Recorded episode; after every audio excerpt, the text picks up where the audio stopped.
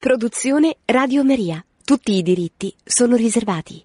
Cari amiche e cari amici, buonasera. Riprenderò questa trasmissione augurandovi anzitutto buona Pasqua.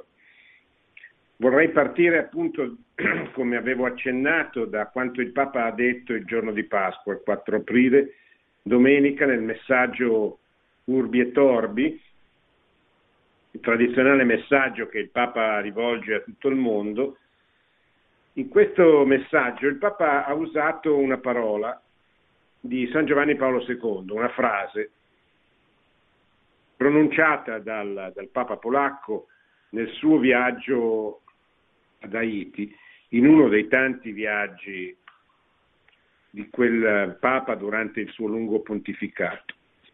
In quella circostanza Giovanni Paolo II disse occorre che i poveri di tutti i tipi riprendano a sperare e eh, il Papa, in questo, Papa Francesco in questo messaggio, in questo messaggio Urbi e Torbi, ha come sintetizzato attraverso queste parole il senso di quanto ha voluto comunicare al, al mondo nel giorno della resurrezione del Signore. E lo ha fatto dicendo tutta una serie di cose. Però mi, mi piace soffermarmi su questa frase di Giovanni Paolo II perché i poveri sono di tanti tipi. Questa è una verità che noi è bene che eh, mettiamo a fuoco. Perché quando si parla di poveri è molto facile avere in mente le persone povere materialmente, quelle che hanno perso il lavoro, quelle che incontriamo a chiedere il pane o chiedere un pasto sempre più frequentemente, che non sono più soltanto gli immigrati, coloro che vengono da situazioni particolarmente drammatiche, ma sempre più spesso ci dicono i testimoni, e poi li vediamo noi stessi, sono persone della classe media che hanno perso il lavoro, sono in cassa integrazione o comunque non hanno più la possibilità di raggiungere la fine del mese con i loro stipendi e quindi sono costrette ad andare, diciamo, oltre, a cercare oltre la loro disponibilità nel, nel quotidiano, cioè per fare fronte ai bisogni e alle necessità quotidiane. Ma i poveri non sono soltanto questi, cioè non sono soltanto i poveri mh, dal punto di vista materiale o i poveri resi poveri dalla pandemia. Non è che quando la pandemia finirà, se finirà, speriamo che finisca il più presto possibile, non ci saranno più poveri.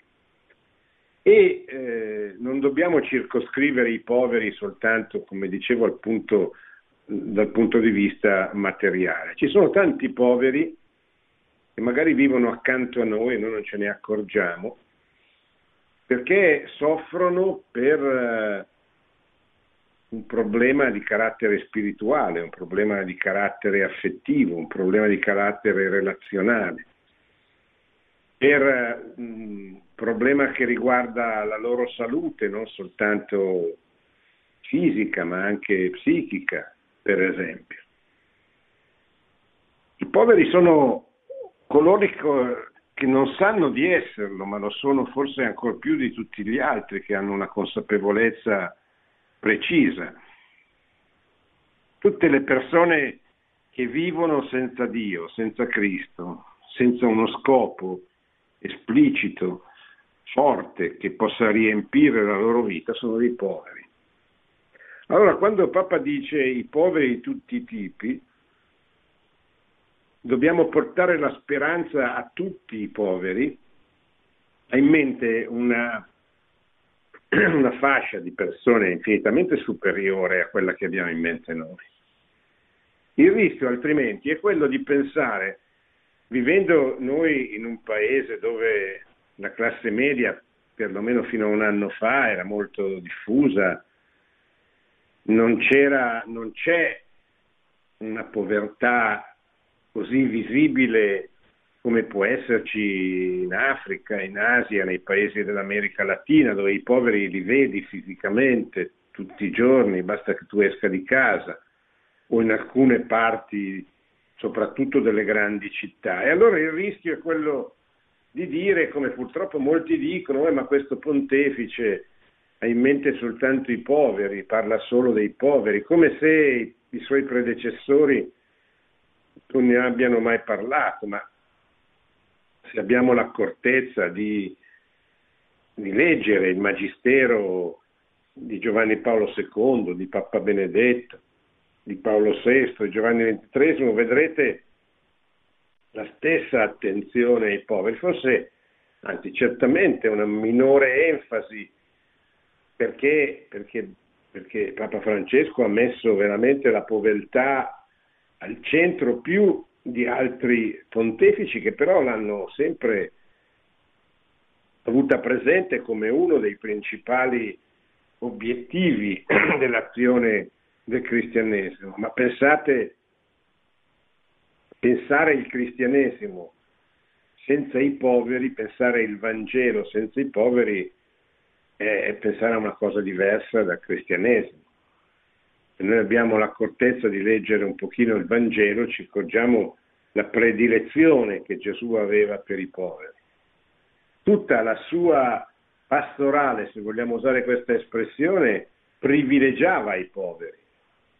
Soltanto che l'idea di povertà che emerge nel Vangelo è un'idea di povertà molto più vasta, molto più universale dell'idea di povertà un po' pauperistica e socialisteggiante che invece è diffusa nei nostri anni. I poveri di Gesù sono tutti poveri, sono gli ammalati, sono quelli che non hanno un centesimo, ma sono anche i ciechi, i sordi, sono quelli che hanno perso un figlio, sono quelli che hanno perso una persona cara, sono tutte quelle persone che usando l'espressione di Papa Francesco, nella vita sono scartati, cioè sono messi da parte dal, diciamo così, dal, dal politicamente corretto, sono messi da parte dalla, dalla, da, dall'apparente norma della, della società. Ecco, quindi con questo eh, spirito Papa Francesco riprende le parole di Giovanni Paolo II e le estende nel messaggio Urbi e Torbi a tutta una serie di, di persone, di nazioni, di situazioni. Ve ne leggerò eh, qualcuna. Intanto parla, parte dalla pandemia ovviamente. Eh, giustamente oggi se avete letto l'intervista dell'arcivescovo di Milano sul Corriere della Sera, Monsignor Delpini dice non possiamo parlare sempre e soltanto del virus, perché rischiamo di ammalarci, non di, di Covid, ma di depressione, se parliamo esclusivamente di questa cosa. Quindi non è che dobbiamo sempre per forza e soltanto perché ci sono altre cose parte che ci sono altre malattie, come leggevo qualche giorno fa sul giornale, il giornale c'era un'inchiesta che metteva in luce come eh, si continua a morire in Italia e nel mondo immagino di tutte le malattie eh, di cui si moriva anche prima di un anno fa.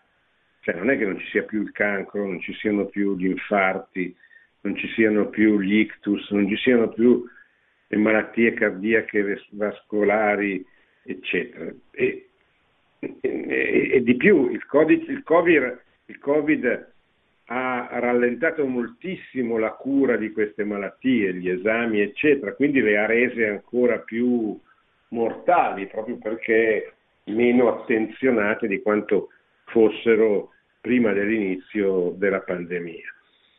Però, però il Covid c'è, la malattia c'è, il virus c'è e Papa Francesco ne parla e, e, e comincia da lì eh, a dire quello, quello, quello che deve dire. Cioè la pandemia è ancora in pieno corso, la crisi sociale ed economica che è una conseguenza che c'era anche prima, ma che è stata evidentemente accresciuta dalla, dal Covid, è molto pesante, specialmente per i più poveri.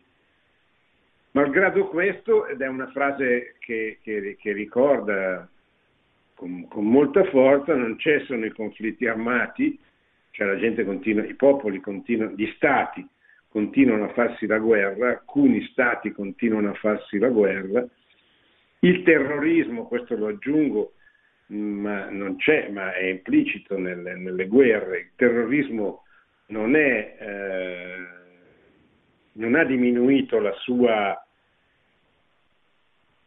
forse anzi, no, senz'altro ha diminuito la sua potenzialità, la sua capacità di fare del male, non ha diminuito però la sua intenzione di fare del male e continua a mietere vittime, soprattutto in alcuni posti dove il terrorismo di matrice islamica, l'ISIS sta cercando di mettere eh, dei nuovi santuari dopo che è stato sconfitto in Iraq e nella guerra eh, di Siria, in modo particolare nel Mozambico, in alcuni stati africani, dove il terrorismo continua a essere un,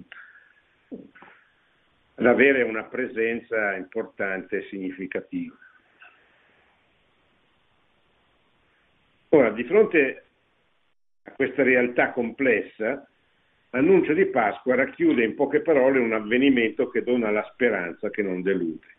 Cioè, che cosa, di che cosa c'è bisogno? Di speranza. Chi porta la speranza? Gesù, Cristo crocifisso. Non, ci, non si parla, non ci parla di angeli o di fantasmi, ma di un uomo, un uomo in carne e ossa, con un volto e un nome, il nome di Gesù. E quest'uomo, questo crocifisso, è risorto. Dio Padre ha risuscitato suo figlio Gesù perché ha compiuto fino in fondo la sua volontà di salvezza. Ha preso su di sé la nostra debolezza, le nostre infermità, la nostra stessa morte. Ha patito i nostri dolori, ha portato il peso delle nostre inequità. I testimoni, i testimoni che c'erano allora, riferiscono un particolare importante.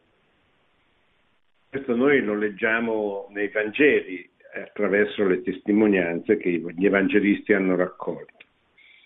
Gesù risorto porta impresse le piaghe delle mani, dei piedi e del costato. Perché? Perché esse sono il sigillo perenne del suo amore per noi.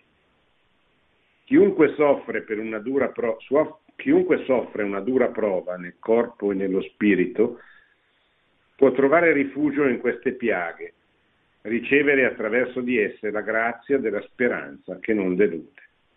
Cristo risorto è speranza per quanti soffrono ancora a causa della pandemia, per i malati e per chi ha perso una persona cara. Il Signore dia loro conforto e, sosten- sostenga le fatiche di medici e infermieri. Tutti, soprattutto le persone più fragili, hanno bisogno di assistenza e hanno diritto di avere accesso alle cure necessarie. E qui il Papa fa un appello a quello che ha chiamato un internazionalismo dei vaccini, cioè affinché i vaccini possano essere resi disponibili per tutti i paesi, anche per quei paesi, sembra che siano più di una cinquantina, che non hanno ancora ricevuto nulla da questo punto di vista. Il Papa ricorda come è l'intera comunità internazionale che, eh, che deve essere oggetto di questa attenzione perché si superino i ritardi nella distribuzione e si favorisca così la condivisione dei vaccini, specialmente con i paesi più poveri. E poi eh, Papa Francesco passa in rassegna, il messaggio è un messaggio urbi e torbi, cioè a tutto il mondo, alcune delle situazioni più particolarmente critiche del mondo. Ne cito alcune.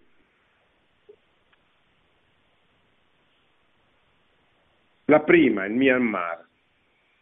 Cosa succede in Myanmar? Myanmar è l'ex Birmania, è un paese dove i cristiani sono una piccola minoranza, a maggioranza buddista, dove circa un mese fa l'esercito ha, attraverso un colpo di Stato, destituito dal potere colei che ha rappresentato per decenni il simbolo della libertà un, di un popolo che ha dovuto combattere per decenni contro una giunta militare, contro l'esercito che ha sempre esercitato il potere in prima persona.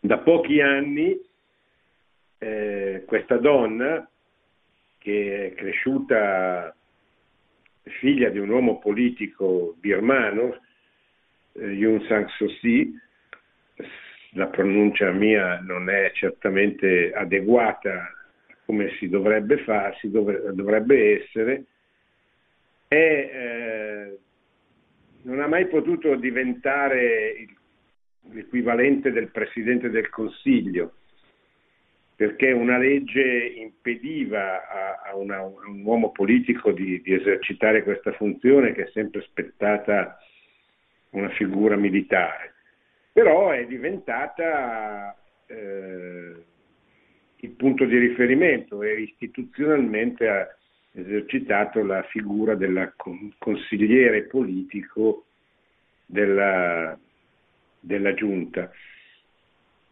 Giunta militare che ha permesso una decina di anni fa, dopo tanti anni di, occupaz- di, di, di dittatura militare, ha permesso lo svolgimento di elezioni che sono state vinte in maniera massiccia dal partito eh, di questa signora, la Lega per la Democrazia, che ha cominciato a, a, a governare, anche attirandosi parecchie critiche, soprattutto perché eh, non sono state rispettate come avrebbero dovuto le minoranze non buddiste di questo paese. In modo particolare un popolo per il quale i Rohingya, per il quale si è speso molto anche da parte di Papa Francesco, e poi vi sono altre minoranze da sempre in conflitto con eh, la maggioranza e con l'esercito eh, birmano. Improvvisamente, dopo che per una decina di anni, seppur con un controllo importante da parte dell'esercito, il paese sembrava avviato verso una, una normalità politica, una normalità civile, di, di, di, cioè un esercizio, diciamo così, del potere non più eh, completamente nelle mani dell'esercito, ma molto più equilibrato, con un governo, con delle elezioni che hanno appunto visto la, la vittoria elettorale massiccia, massiccissima da parte del partito della Lega della, per la Democrazia di questa signora, fino a quando appunto un po, me, un po' di, settimane fa, un poco più di un mese, il, il, governo ha sospeso, cioè ha annullato l'esito delle elezioni di novembre ha sospeso sostanzialmente le istituzioni civili e ha ripreso completamente il controllo del potere. Nel frattempo, dopo un primo periodo di, di smarrimento,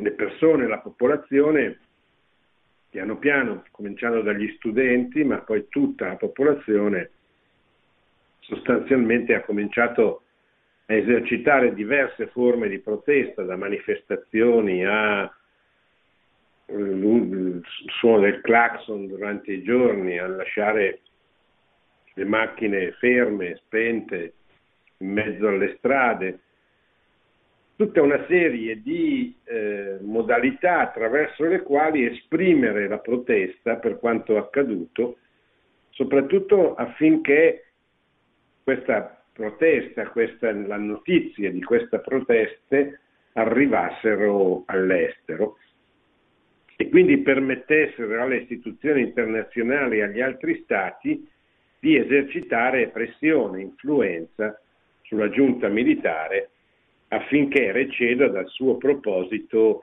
dittatoriale di eh, così, eh, eludere annullare completamente la volontà popolare espressa attraverso le, le, ultime elezioni, ma anche le precedenti elezioni politiche, eccetera. Al momento la situazione è ancora tragica, ci sono più di 500 morti queste quattro settimane, ci sono stati più di, 400, di 500 morti in queste settimane e eh, nulla di, di, di, buono lascia intravedere. È vero che ci sono state proteste, soprattutto da parte dei governi occidentali, ma la Birmania continua a essere sostenuta dalla Cina, in parte dal, dalla Russia e, e, e probabilmente questo, ba, questo, basta alla giunta militare per continuare ad andare avanti nella, su, nella sua linea politico-militare, eccetera. Il Papa ha, pie, ha pregato per, per questi, soprattutto per i giovani, sono vicino ai giovani di tutto il mondo e in quest'ora specialmente quelli del Myanmar, che si impegnano per la democrazia, facendo sentire pacificamente la propria voce, consapevoli che l'odio può essere dissipato solo dall'amore. Poi ha parlato dei migranti e ha elogiato due paesi, il Libano e la Giordania, per la loro straordinaria generosità nella capacità che hanno manifestato in questi anni di eh, ospitare moltissimi profughi che sono fuggiti dal conflitto siriano.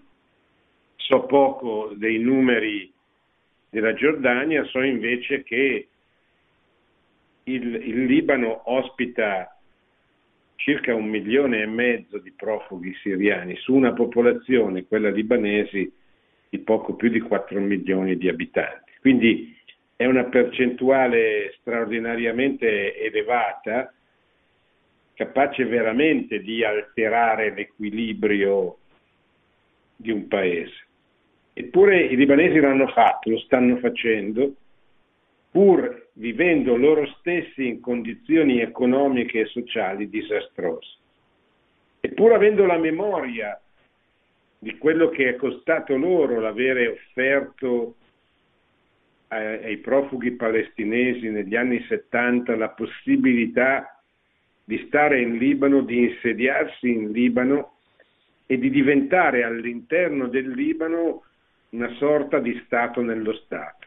Ricordo come la lunga guerra civile che ha dilaniato e impoverito questo popolo straordinariamente ricco, la Svizzera del Medio Oriente, così come veniva chiamata, questo conflitto è cominciato nel 1975 ed è durato fino al 1990 ed è finito male, perché è finito con l'occupazione siriana del Libano sostanzialmente.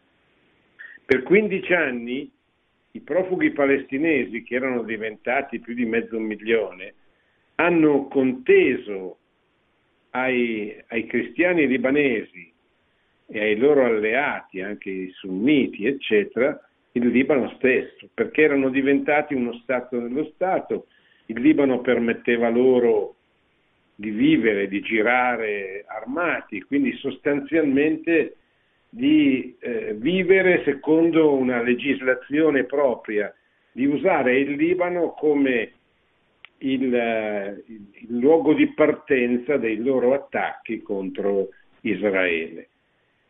E questo è stato devastante perché questa guerra civile è sostanzialmente combattuta da una parte i cristiani, che sono sempre stati almeno poco più della maggioranza dei, dei libanesi, soprattutto i cristiani maroniti, che sono la componente più rilevante della storia del Libano e la più numerosa di tutte le 17 confessioni religiose cristiane in cui è diviso il, il Libano.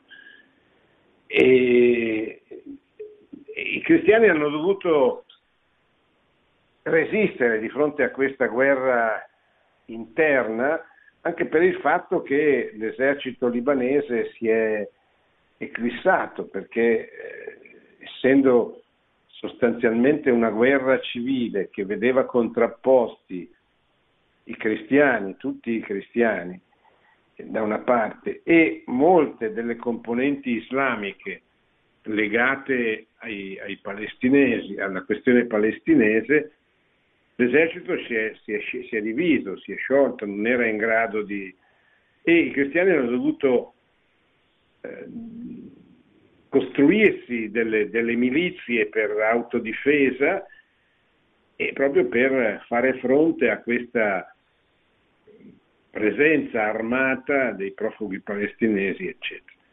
Allora, nonostante questo, nonostante che per 15 anni il Libano sia stato, diciamo così, minacciato nella, stessa, nella sua stessa esistenza da questa presenza di profughi che si sono armati e sono diventati uno Stato dello Stato, i libanesi hanno ancora una volta accettato decine di migliaia, di centinaia di migliaia di profughi provenienti eh, dalla Siria, dimostrando una grande apertura, una grande generosità che noi non possiamo non, non cogliere e non eh, apprezzare. Idem ha fatto la, la Giordania e eh, il popolo libanese è particolarmente caro ai papi perché, perché per i papi in modo particolare per Giovanni Paolo II il Libano è stato un messaggio, è un messaggio, è un messaggio di libertà, è un, è un messaggio di, di coesistenza, è un messaggio di pluralismo, cioè di una società plurale che è stata capace per tanti decenni di coesistere, di convivere fra comunità che, hanno, che professano religioni diverse.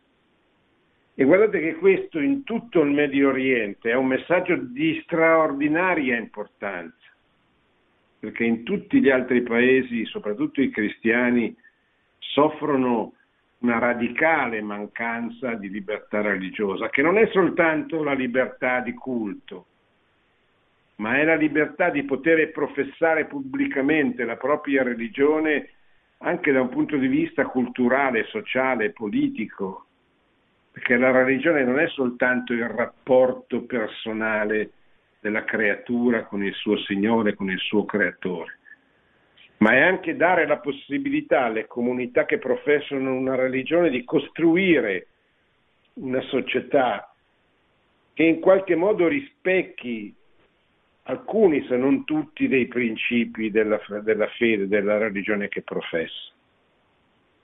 Questo è molto importante quando parliamo di libertà religiosa.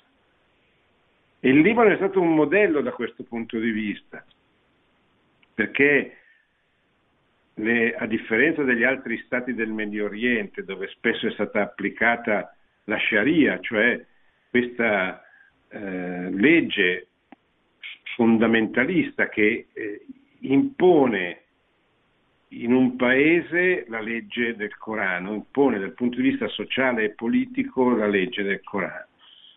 E questa è una forma inaccettabile dal punto di vista del diritto naturale e inaccettabile per tutte le altre comunità religiose. La dottrina sociale della Chiesa ha imparato nel corso dei secoli a comprendere che il diritto alla libertà religiosa che deve essere concesso, che deve essere, che è un diritto proprio, cioè non concesso dagli stati, non tollerato, ma è il diritto proprio di ogni persona e di ogni comunità di poter professare pubblicamente la propria religione, anche se è una religione sbagliata, perché non è vero che tutte le religioni sono uguali. Questa è una grande bugia. basta il buon senso per capirlo, se, se sono diverse e dicono cose diverse, non possono essere uguali. E questo soprattutto è una bestemmia per un cristiano, perché Cristo ha detto io sono la verità, la via, la verità e la vita. Cioè io sono il figlio del Padre, il Salvatore del mondo. Quello che io ho fatto, cioè il lasciarmi crocifiggere e risorgere, l'ho fatto per indicare al mondo la via ordinaria della salvezza. Certo non, non, non è detto che cioè, non, ci possono essere tantissimi altri modi attraverso cui gli uomini possono pervenire alla salvezza, ma tutti questi altri modi prevedono che ci sia o non ci sia la consapevolezza, il sacrificio, il sacrificio perfetto di Cristo. Cioè tutti coloro che si salvano, si salvano per i meriti di Cristo, anche se non lo sanno, anche se non appartengono concretamente alla sua Chiesa, alla sua comunità di salvati, perché non hanno ricevuto il battesimo. Ma anche chi morisse senza avere ricevuto il battesimo, ma avendo vissuto nel rispetto della sua coscienza e delle leggi, diciamo, naturali, il paradiso arriverà grazie al sacrificio di Cristo, che è un sacrificio universale. Cristo è morto per ogni uomo, per tutti, per ogni uomo, anche per quelli che non lo riconosceranno, e non lo riconosceranno, non, che, potrà, che possono non riconoscerlo, che hanno la libertà di non riconoscerlo, ma certamente Dio, Cristo è morto anche per loro. Allora, questo cosa, cosa vuol dire? Vuol dire che il Libano oggi è, è oggetto di una grande aggressione eh, sociale perché ha conosciuto un disastro naturale avvenuto nel porto di Beirut eh, qualche mese fa, che ha, diciamo così, ferito ancora più profondamente la già ferita economia libanese, che da tanti decenni non è più la Svizzera del Medio Oriente. Il Papa parla della martoriata e amata Siria, in particolare dell'Iraq, dove poche settimane fa svolto un pellegrinaggio, un viaggio apostolico straordinariamente importante. Voi sapete che cosa è successo in Iraq, dove vivevano un milione e mezzo di cristiani e oggi ne vivono meno di 300.000. Costretti a scappare inseguiti dalla violenza e dall'odio dell'ISIS, cioè di questo gruppo di terroristi islamisti che hanno imposto la Sharia ricostruendo il califfato e nominandosi uno, il loro capo come nuovo califfo, offrendo ai cristiani che vivevano in Iraq la possibilità di convertirsi o di scappare o di morire. Queste erano le tre possibilità che sono state offerte a queste centinaia di migliaia di cristiani presenti in Iraq. E la grande maggioranza ha dovuto scappare. Molti sono andati in Europa, in America, molti sono andati in Libano, in Siria, ma sconfitto l'ISIS ne sono tornati veramente pochi, anche perché non c'è una sicurezza garantita per loro neppure in una condizione come questa dopo la fine della guerra. Molti di questi sono stati, eh, diciamo, si sono rifugiati nella, posizio- nella parte kurda, dove, nel Kurdistan, cioè in quella parte liberata diciamo, controllata dalle milizie eh, dei curdi il cosiddetto esercito di Peshmerga, che si trova nella, nella piana di Ninive, di Ninive e, e però anche lì non, non, è una situazione idilliaca, non è una situazione facile, non è una situazione che preveda un rispetto totale, integro, autentico della libertà religiosa.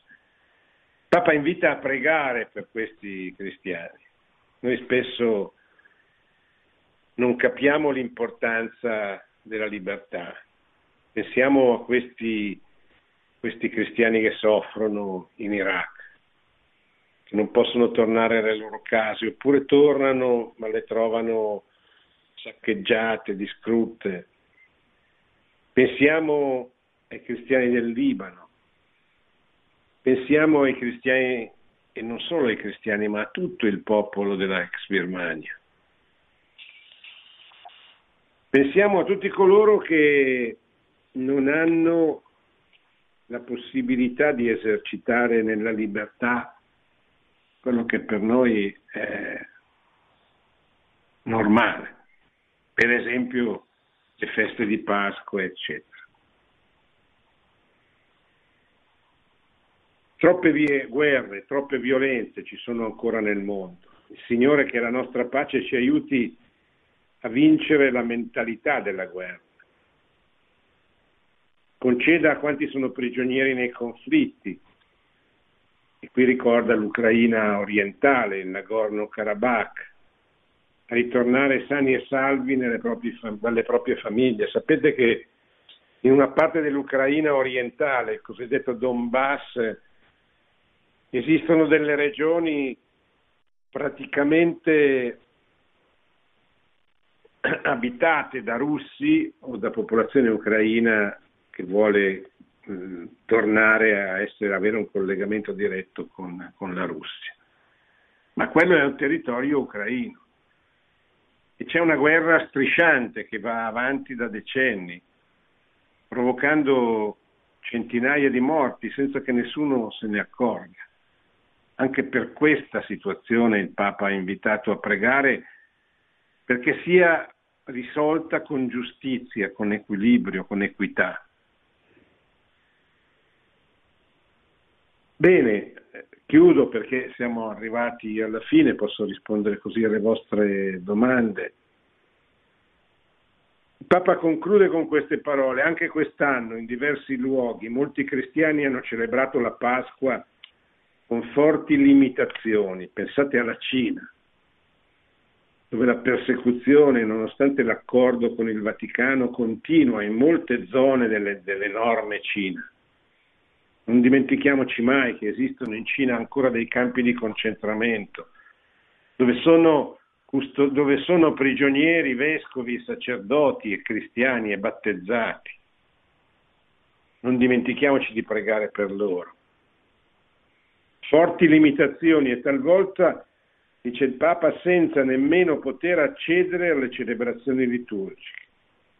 Preghiamo che tali limitazioni, come ogni limitazione alla libertà di culto e di religione nel mondo, possano essere rimosse e a ciascuno sia consentito di pregare e lodare Dio liberamente. Mi fermo e aspetto le vostre domande.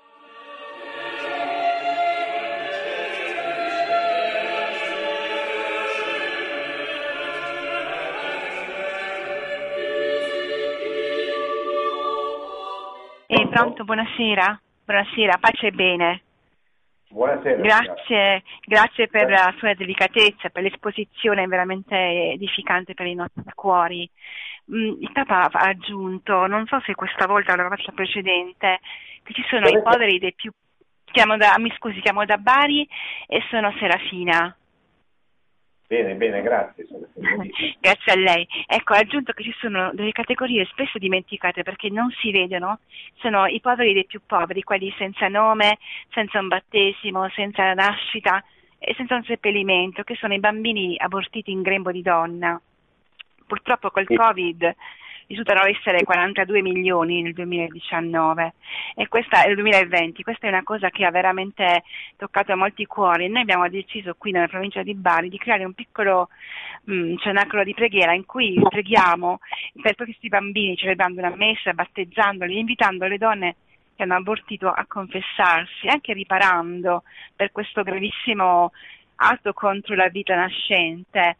E mm, anche volevo ricordare riguardo ai vaccini, che purtroppo i vaccini attualmente in commercio contengono dei derivanti di due bambini abortiti volontariamente dieci anni fa o vent'anni fa, non ricordo.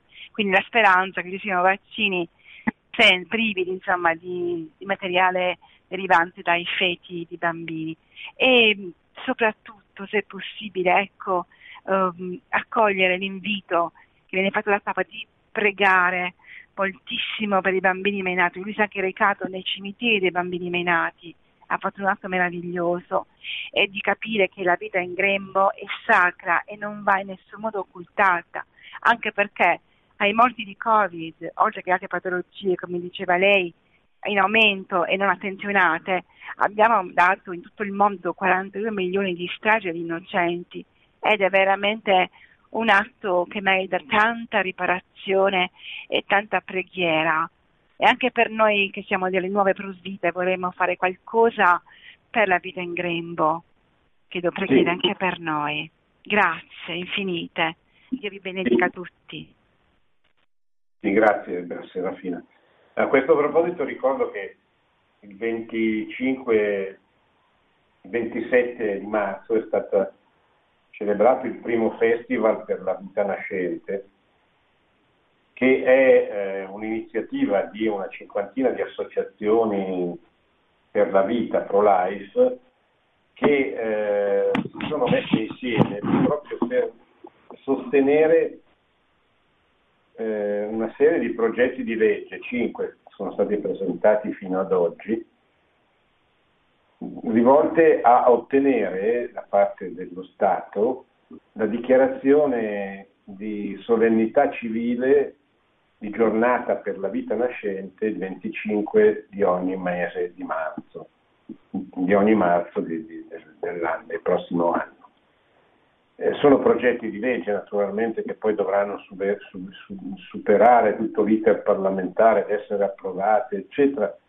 Non sappiamo se questo potrà avvenire a, breve, ma sappiamo che è un primo passo verso il riconoscimento di questa data, che, di questa festa, di questa solennità civile, che avrebbe lo scopo un po' di attirare l'attenzione del mondo italiano, delle istituzioni, della cultura, delle scuole, eh, degli intellettuali, dei giornalisti, intanto sul declino, sul suicidio più che declino demografico che colpisce l'Italia.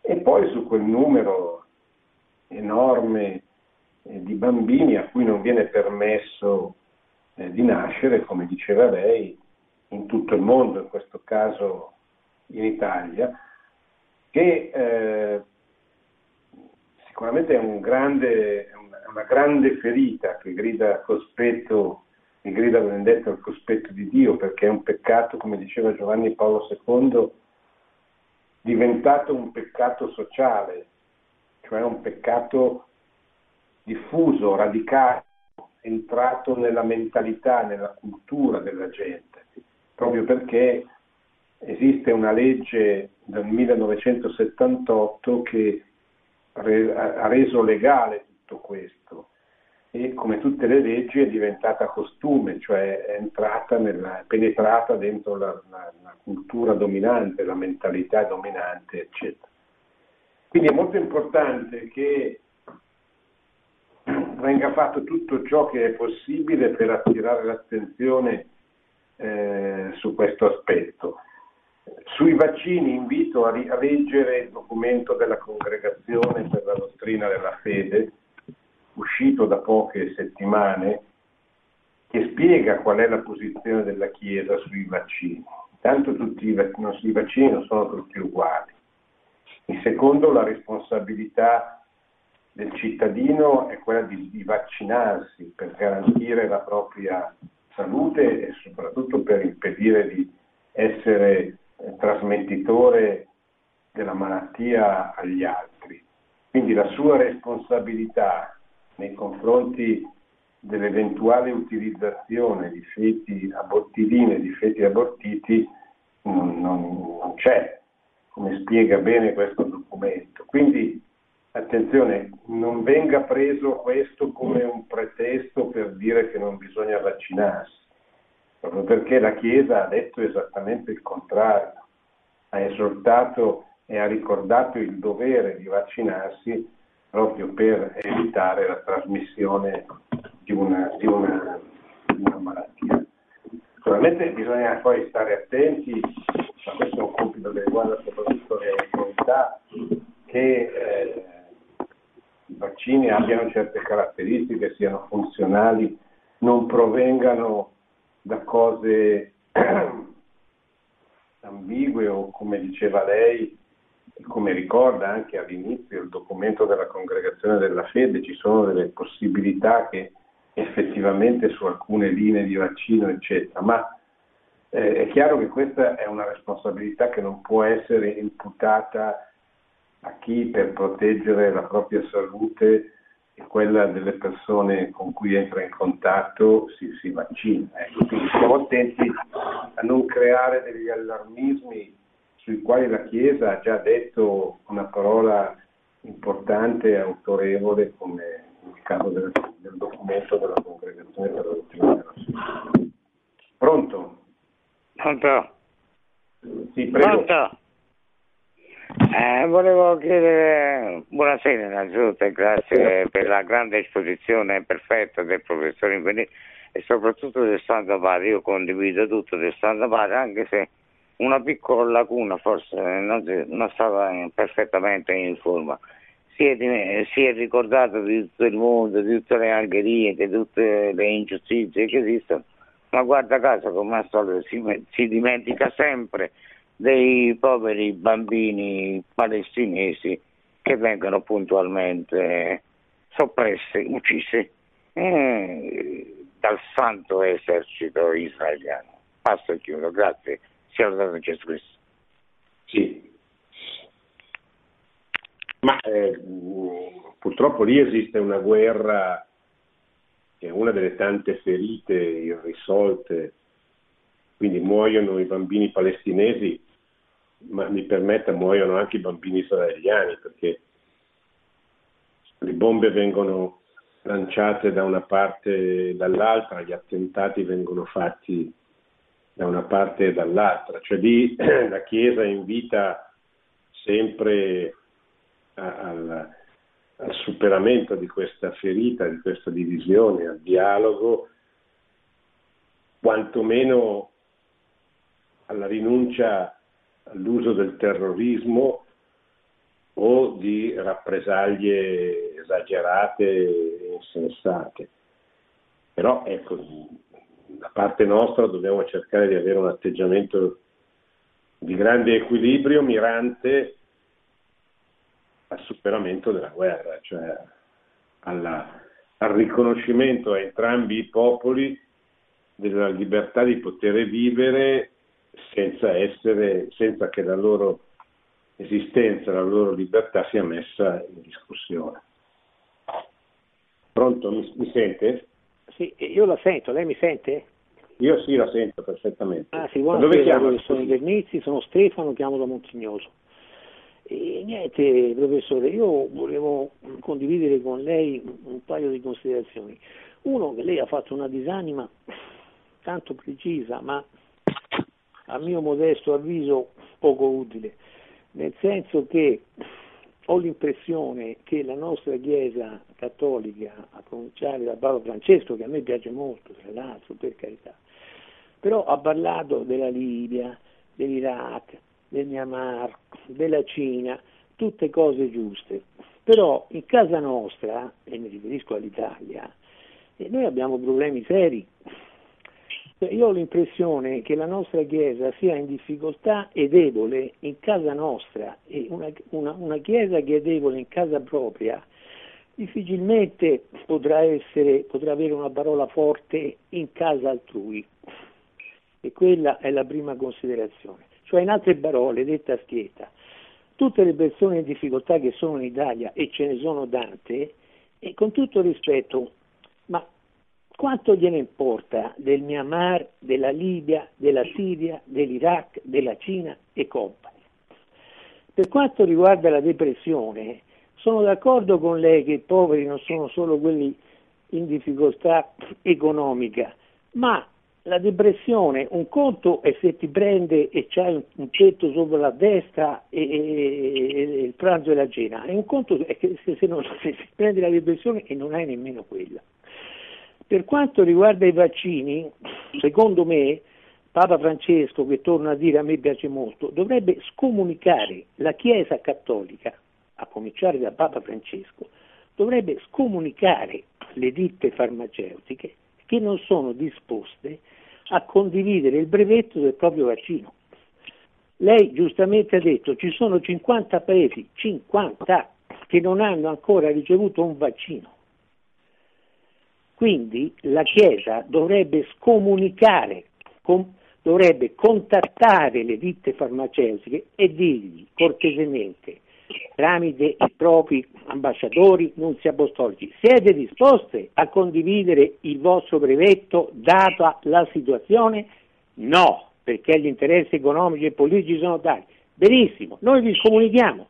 Quanto conterà e peserà la scomunica staremo a vedere, ma intanto cominciamo a fare quella, se no i bei discorsi che hanno uno sfondo e una sensazione demagogica lasciano il tempo che trovano. Grazie professore. Sì.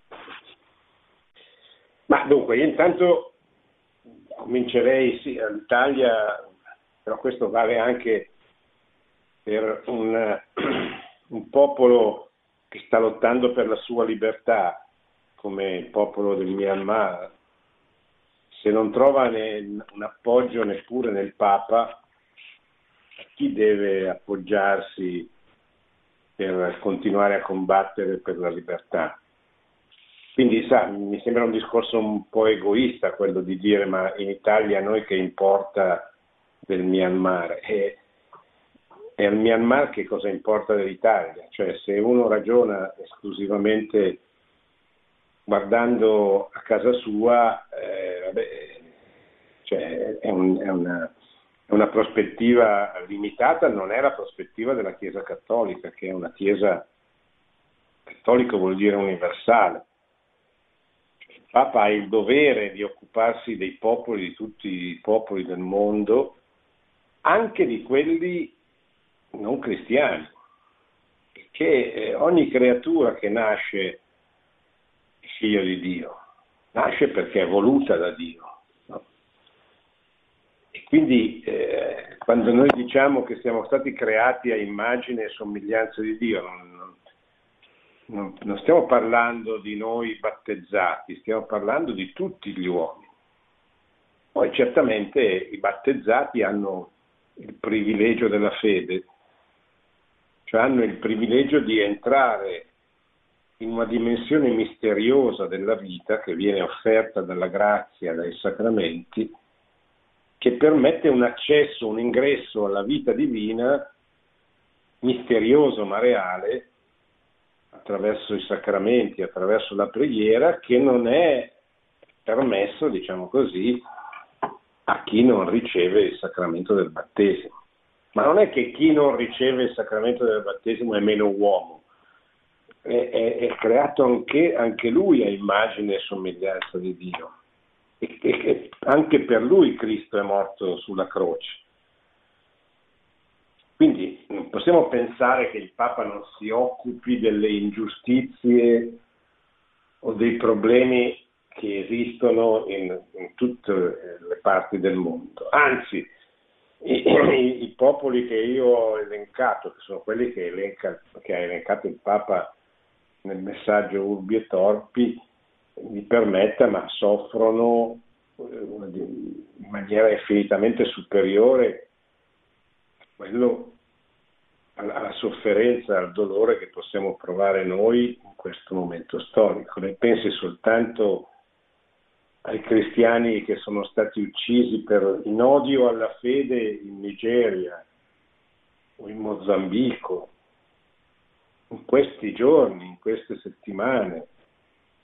Pensi, ecco, pensiamo, come diceva prima anche giustamente la signora, ai bambini che non nascono. Sulle industrie farmaceutiche, ma io non sono un esperto, però le industrie farmaceutiche lavorano per interesse, cioè sono industrie che fanno questo lavoro per vendere i loro prodotti e devono essere loro comprati. Quindi il problema non sono le industrie farmaceutiche, il problema sono gli stati e le istituzioni internazionali che non si fanno carico di comprare eh, i vaccini anche per quegli stati poveri che magari a livello personale, a livello statale, il proprio Stato non possono permetterselo, ma devono essere eh, eh, aiutati in questo da, da, dalle istituzioni internazionali.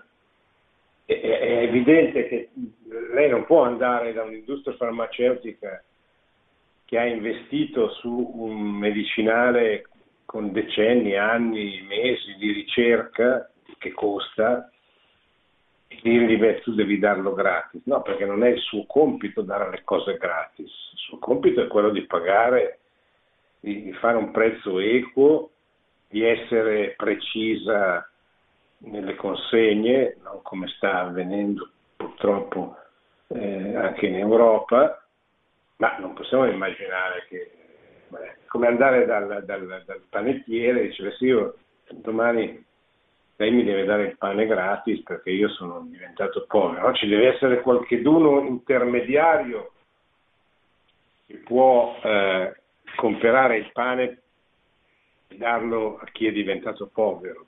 Non possiamo andare dal panettiere e dire tu adesso devi dare il pane a tutti perché eh, sono poveri. Perché dopo un po' il panettiere giustamente dice beh io chiudo perché non ho più i margini che mi permettono di pagare i dipendenti, di, di stare su di notte per fare il pane buono, pagare l'affitto del negozio, eccetera. Questo vale in piccolo per un panettiere, vale in grande per un'industria farmaceutica, eccetera, alla quale si possono chiedere, ma non si, può, si possono chiedere degli atti di generosità, ma non si può imporre che un'istituzione, una realtà che nasce per ragioni per fare profitto, un profitto che se poi si riversa positivamente sul resto dell'umanità perché permette la ricerca, permette tutta una serie di cose, non gli si può dire tu adesso devi rinunciare al profitto. Eh, si, può, si può dire io, istituzione internazionale, ti compro al prezzo più basso possibile questo, questo vaccino e lo distribuisco ai paesi più poveri. Del resto, l'ONU, il Fondo Monetario, queste cose le fanno per le cose che stanno a loro a cuore. I preservativi che vengono diffusi a milioni nel mondo per la cosiddetta salute riproduttiva della donna eh, vengono comprati e diffusi dagli enti internazionali, non dalle case che producono i preservativi.